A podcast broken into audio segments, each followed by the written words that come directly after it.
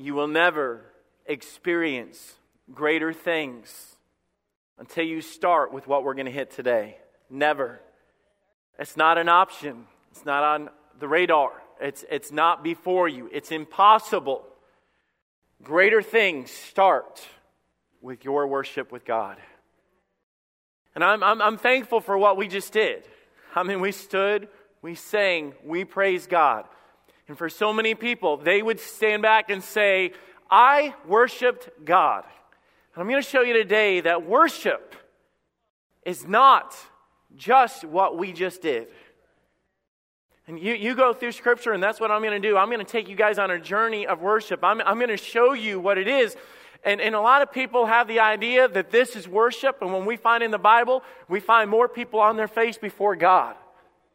Speechless in the presence of God, humbled in the presence of God, broken, spilled out, surrendered before God.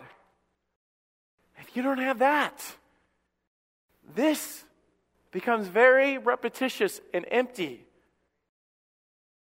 The Bible said, and, and, I'll give you this launch right here in John 14, and we're, we're going to be studying a number of passages.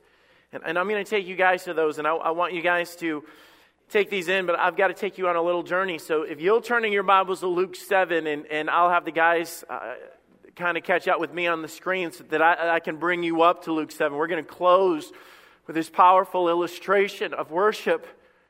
But Jesus made this promise. He said, Verily, verily, I say to you, he that believeth on me and the works that I shall do, and greater works than these shall he do because I go unto my Father. And I explained this last week. We don't exceed the power of God. God just said, I'm, I'm leaving this world and I'm leaving you here. And I'm going to equip you with power and I'm going to equip you with vision and go out, preach, start churches, preach the gospel, call people under God. Those were the greater works that He's called us. And he, he, he, he doesn't, he's not okay with us existing or going through the motions or being comfortable or settling for average. We've got to break that idea down in our mind that having okay marriage is okay with God or being a passive Christian.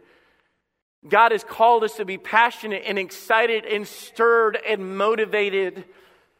During the Christmas season, I was in and out of the stores and something happened to me. And I, I, mean, this happens all the time that I see something, and maybe none of you have noticed this, and maybe I'm just weird in my brain for thinking this.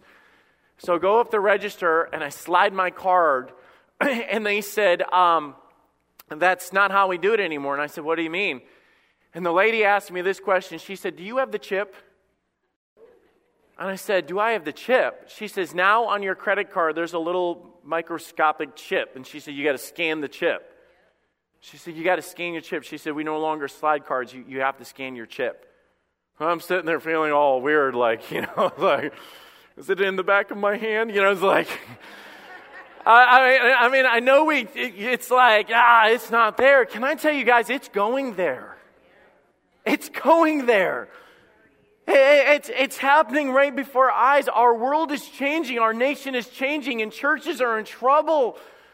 And you say, let's charge out to the world. God says, no, start at the altar. Start at my feet. Start in your worship. Start in your brokenness. The Bible says in 1 John 4 4, ye are of God, little children, and have overcome them, because greater is he that is in you than he that is in the world. That greater promise, that greater that he said, will be with us until the end. God did not say, when things get tough, I'll, I'll, I'll step out and then I'll come back. That's not what He said. This is, we've got to get this. He's greater than our circumstances. He's greater than our problems. He's greater than the false religions that are right down the street from our church. He has greater joy and greater satisfaction than anything. And, and I, I, that's, I, it's up there because I want you to get it. We're going to preach and we're going to teach and we're going to focus. And the last thing you said, greater impact. What is that? It's coming. Guys, we, we did a step of faith. Sometimes God has you get out of the boat to do something different. We moved our drama to Easter, and I'm telling you, I'm not going to sit there and say, Well, I hope it's a good one. No, it's going to be the best one. It, it's got to be because God's about to take us home, and we've got to do the work. God's given us a plan and a vision and an angle and an excitement. Man, I'm excited about it. God has called us to do great things for Him. The question is where do you start? Where do you start? We start, just like the banner says, we start in our worship. We start on our faces. We start with our relationship with God. Our study will be in Luke 7, but I'm going to take you guys on a journey and introduce worship. I want you guys to see why it's not working or what we get off on. And I'm, I'm going to take you to some passages that are going to, like the one in Revelation, shook me. That I was like, I never noticed that in all my years of studying. I've never noticed that. It started in Matthew 14 a couple weeks ago when I was preaching, and the Bible says they were on a ship and Jesus walked on water, and then Jesus got in the ship and they realized this. When they saw, and it sunk into their minds, this is the Son of God, do you know what they did at that moment? They fell on their faces and they worshiped God. I thought, you know, I wonder why we don't have our altars or our prayer, that brokenness of casting. I, I think we don't get our God.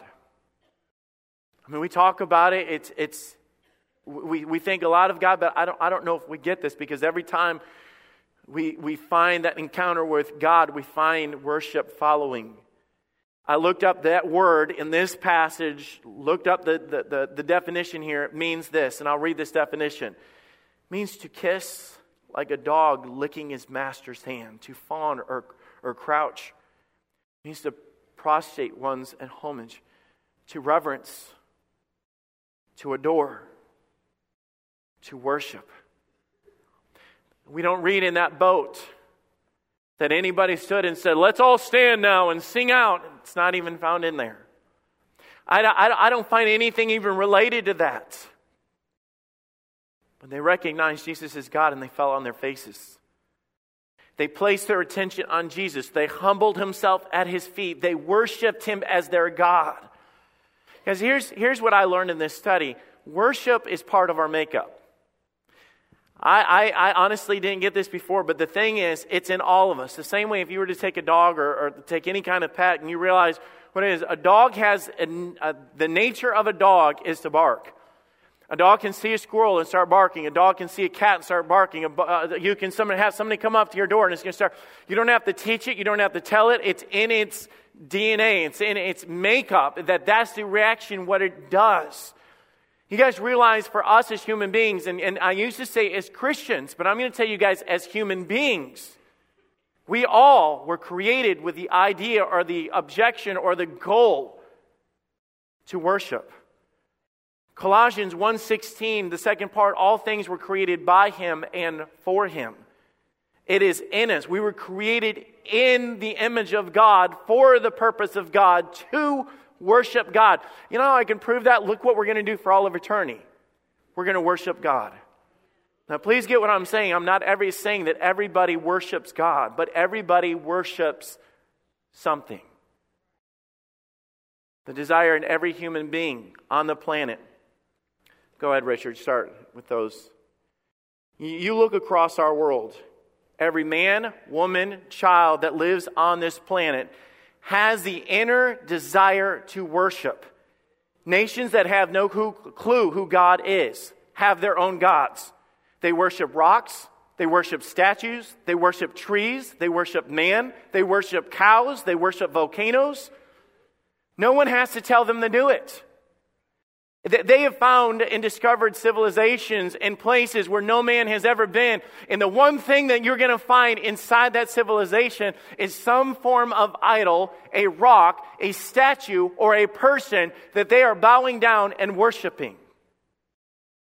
Think about even the days of Elijah. When Elijah was standing there presenting before them the one and true living God.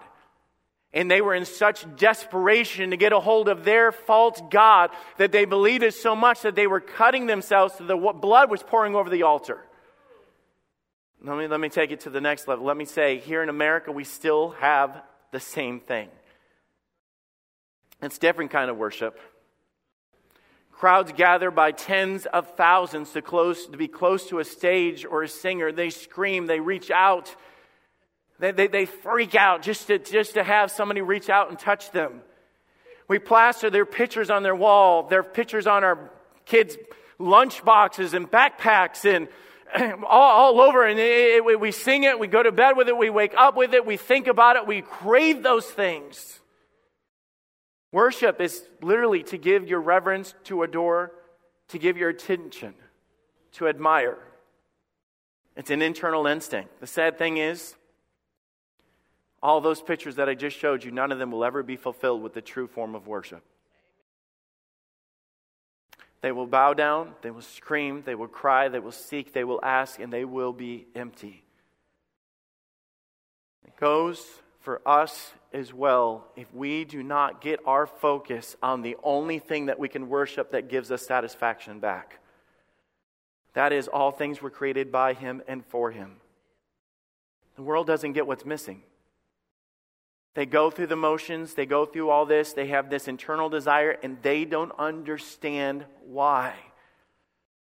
It's, it's this internal magnet that is drawing every man to something. Every man on this world, every woman on this world uh, is, is craving that one thing greater. They worship a God that can, they cannot see. They worship something that they don't even know. Uh, to, to, prove it, in Acts chapter 7, verse 22, then Paul stood in the midst of Mars Hill and said, Ye men of Athens, I perceive that all things you do too are superstitious. For I passed by and behold your devotion. Listen, your devotion, your dedication, your worship I held your devotion, found an altar with the inscription, listen to this, to the unknown God, whom therefore you ignorantly worship. Him I declare unto you that God, that God made the world and all the things therein, seeing that he is the Lord of heaven and earth, dwelling not in the temples made with hands. They worshiped an altar, a God, and they said, We don't even know who He is or where He is, but we so desperately want to know who God is. This is the world that we live in. The world has such drastically misdirected worship. But I'm going to show you a convicting passage that hits home right with us. In Revelation 22, verse 8, and I saw these things and heard them. And when I had heard them, you can imagine John the Revelator, man, man, John is just taken back. This is at the end of the book of Revelation. He is overwhelmed. He is taken back. He saw the worship. He saw the praise. He saw all these things transpiring. And listen what he says, and I fell down and worshiped before the feet of the angel, which showed these things. Now listen what the angel says. Then saith he unto me, See thou do it not. For I am thy fellow servant, and of thy brethren the prophets, and of them which keep these sayings of this book. And he stopped and he said, Worship God. He said, Wow, man, he, he had it way off. Before you judge John in this passage, he got in the presence of a lot of holy, exciting, worshipful things. He began in the middle of that to put his affection and his attention still on the wrong thing. I'm glad you're here today. But who did you come to worship? I'm glad you're here today, but what did you come to worship? I'm not just talking about Sunday morning at 11. Who will you be worshiping next Saturday? What will you be worshiping tomorrow morning? Where will you be and what will you be doing when it comes to the praise that God's put in your mind when you walk through the world this week? He got it wrong. There's a war raging for our worship. Colossians 3:1 says if ye then being risen with Christ seek those things which are above where Christ sitteth on the right hand of God. And he said, Set your affection on things above, not on things on this earth. So we're going to take a test today. You guys ready? We're going to take a test today. My points are the test. The message will be next week. We're, we're, we're going to lay out our hearts. We're going to examine ourselves before God of who do you worship. This is a powerful story. I love this story. It's debated of who this story is about. I, I got into this long study about who it was. And I thought, man, that's not the point. Luke 7:36. I know I had a long introduction, but and one of the Pharisees desired him that he would eat with him. It's pretty cool. I mean, to have the Messiah, this God, and, and you're going to say, well, he wanted. I'm going to tell you guys about what we're about to read. I don't think he believed that God was God. I don't believe that he believed that Jesus was the one coming to visit with them by the way that he acted. And he went into the Pharisee's house and he sat down to meat. And behold, a woman in the city, which was a sinner, when she knew that Jesus sat at meat in the Pharisee's house, brought an alabaster box of ointment and stood at his feet behind him, weeping, and began to wash his feet with her tears, with tears, and did wipe them with the hairs of her head, and kissed his feet, and anointed them with the ointment. Now, when the Pharisees, which had bidden him, saw it, he spake within himself, saying, This man, if he were a prophet, listen to this. I don't know who this guy is. But if he was God and he puts this stipulation on this because God didn't react the way he thought he should react, would have known who and what manner of woman this was. It was that toucheth him, for she is a sinner. He say, why is this important? Because I tell you, every verse in the Bible is important. I mean, I, I tell you, we, we studied Abraham in Genesis chapter 12, verse 1, and we walked through that first chapter. Every step, everything that God gives us is important because God wants us to learn something I'm telling you, if you guys right now say, I want to learn, i will tell you what, if it begins with worship, I want to know how to worship my God. God says, All right, give him that passage. Tell about that girl that I said would be a memorial for generations to come. If you read the last of the chapter, he said, I'll tell you what this girl did. I'm going to I'm going to let the world know for a memorial for years to come of what this girl did with her worship. Most of you know the story, but the Bible says this woman that came in was a sinner. And you say, all right, we're all sinners. No, not. If you read the description of what they were saying, of if he knew this woman and her reputation and all that other stuff, she was known as the prostitute. I mean, she was a woman of the streets. She was not one, and she could never have invited Jesus into her house. Jesus could not have gone with his reputation. I'm very thankful that God loves sinners. She comes in during this meal and falls at his feet to worship, and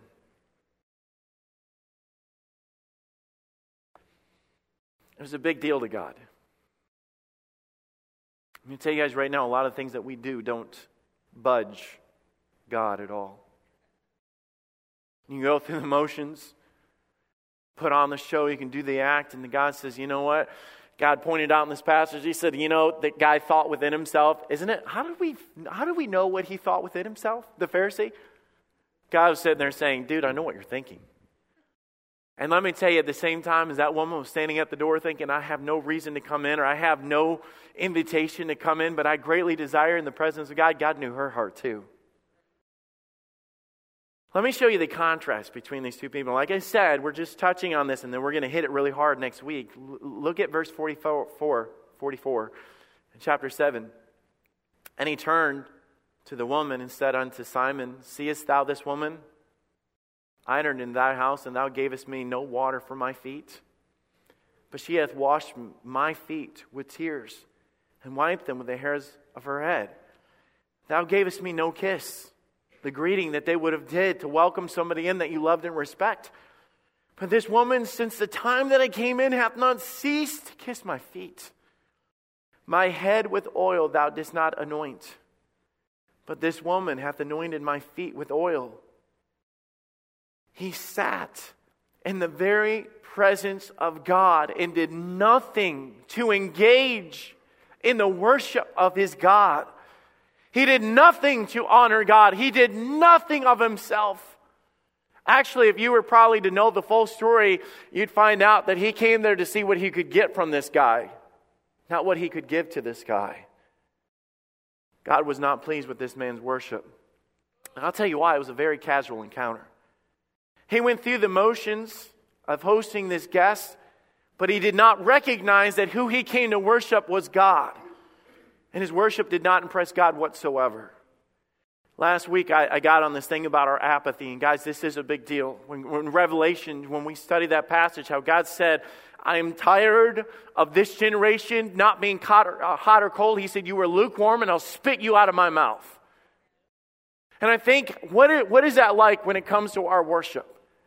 And I, I'm, I'm going to get into this here in a minute and explain more, but I'm going to tell you guys right now this flippant attitude. And, and like I said, we're not talking about singing. If you've got that in you, you've got to set that aside. You get your worship right, it will come out of your mouth, but it's got to be in your heart first. It's got to be in your mind. It's got to, it's got to be in your daily walk.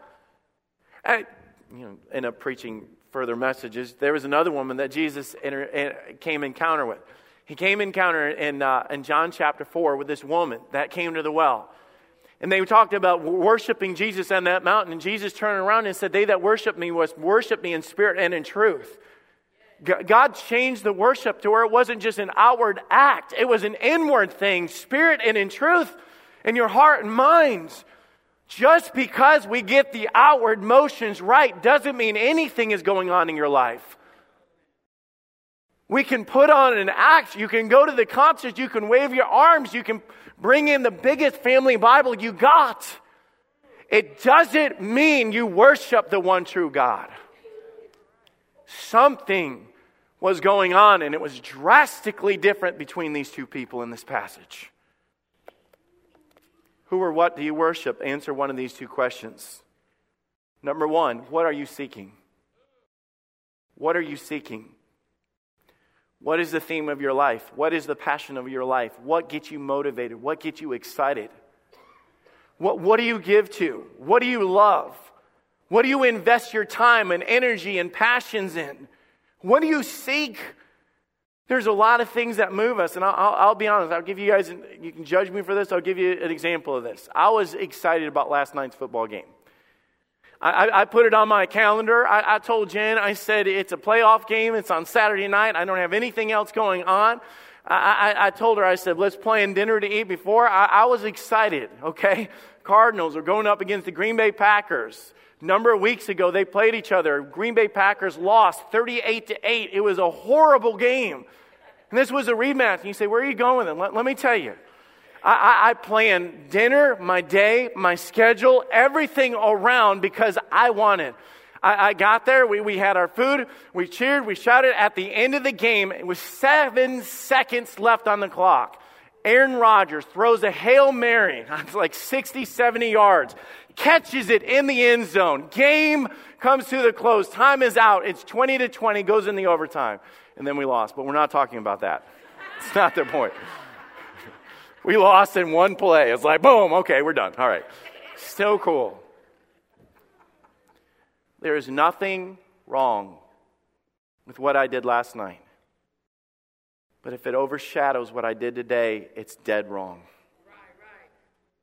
It's wrong.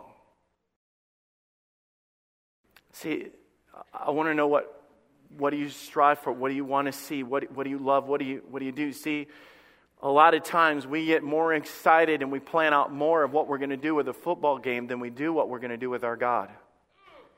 We, we, we, we will plan, we will pay, we will sit, we will go, we will sit on a, a little bench in the snow, in the rain. We will be uncomfortable. We'll do that. We'll scream, we shout. Well, it goes in the overtime when we stand up. The pastor can preach towards past 12, uh, 12 o'clock and we're saying, what is he doing? Here he goes.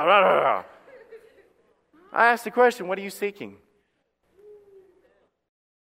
See, these two people came and they, they wanted two different things, but I can tell you she wanted to be in the presence of Jesus. Her encounter was playing that says when she knew that Jesus was going to be in that place and she's standing there going, I'm a sinner, I'm a prostitute. There's nothing about the Pharisees or nothing about this man of God that would ever invite me, but I tell you what, I want to be at his feet. She had an internal craving, a desire that not even her reputation or any of the arguments could get in the way. I want to be there. I find a lot of Christians that have no craving no craving to be at the feet of Jesus, no desire. And I'm not going to read into this, but guys, let me ask you a question. Let me talk to the men for a second. Why is it that most of the stories that I studied in the Bible of people being at the feet of Jesus were about women and not about men? All right, let's just take it further.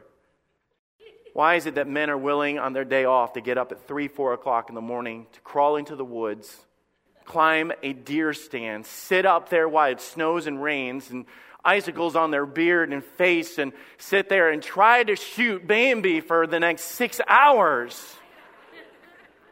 so you can drag a dead carcass out of the woods and possibly hang its antlers on your, on your thing, and you're just, that, that's living, that's life, that's whatever. And yet you complain about getting up on Sunday to go with your wife to church.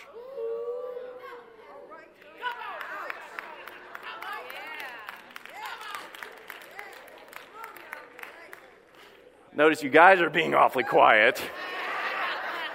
The women are having revival in here, but the women, the guys are like, oh. We will drag golf clubs all day in the blistering heat, take off the sunglasses, and you look like some sort of alien. Sit there and, and, and, um, do a horrible game, and your wife says, It'd be great if you'd pray with the kids. Honey, do you know how tired I am?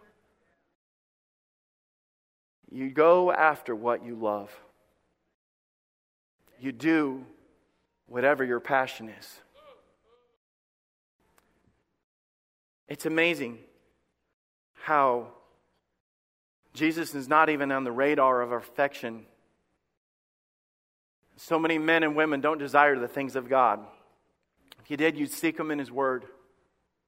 You'd seek Him at home. Now, I'm not talking about just on Sunday, I'm saying in your personal walk with God. You'd want to know Him, you'd want to know more about Him.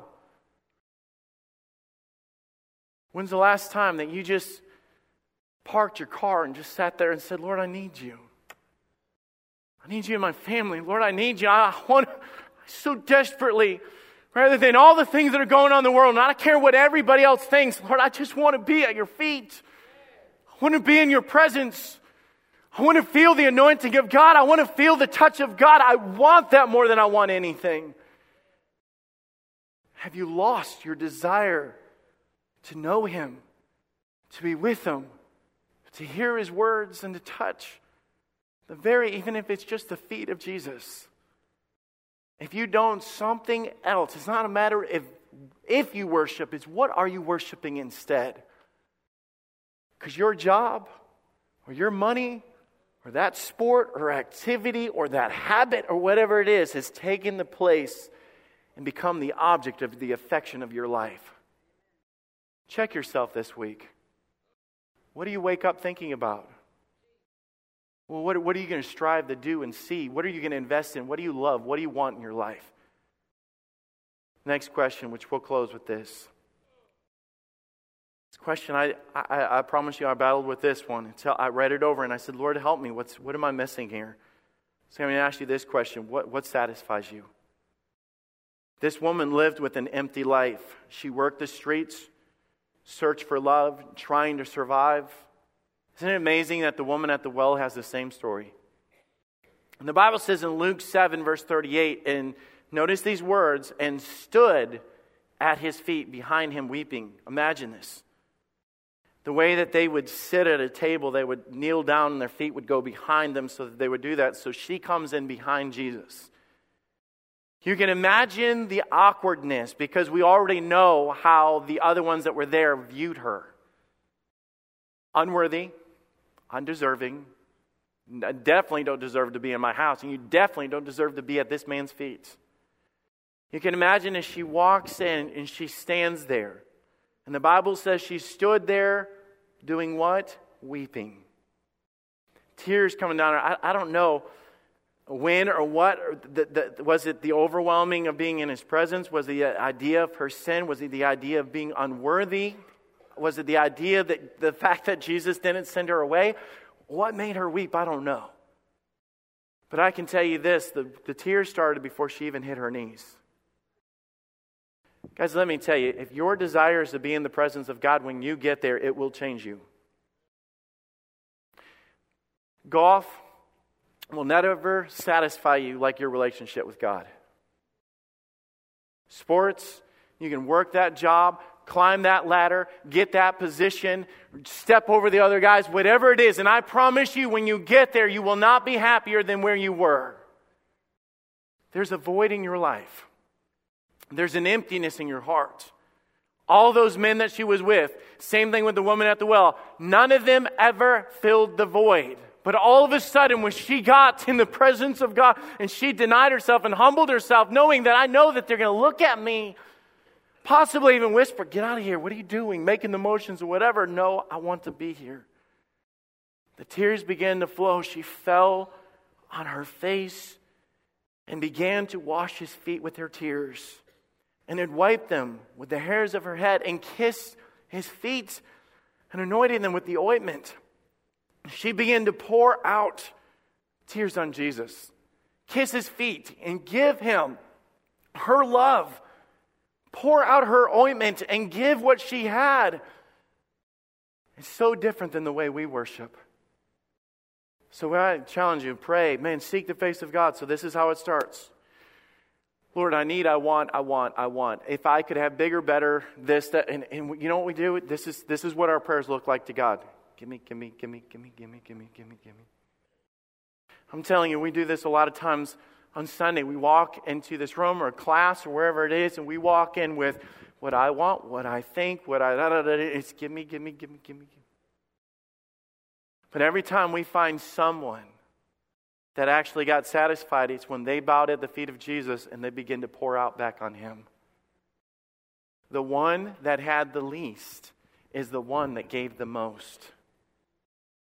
I, I, don't know what your excuse is here today, your background or whatever, but I'll tell you this God is totally overwhelmed and enjoying and satisfied with the worship, regardless of the money you have or the car that you drive. Let me show you what she found. Talk about finding satisfaction. You know why this world is empty and craving? Watch this, verse 47. She found acceptance at the feet of Jesus. Wherefore I say unto thee, I'm talking to this Pharisee.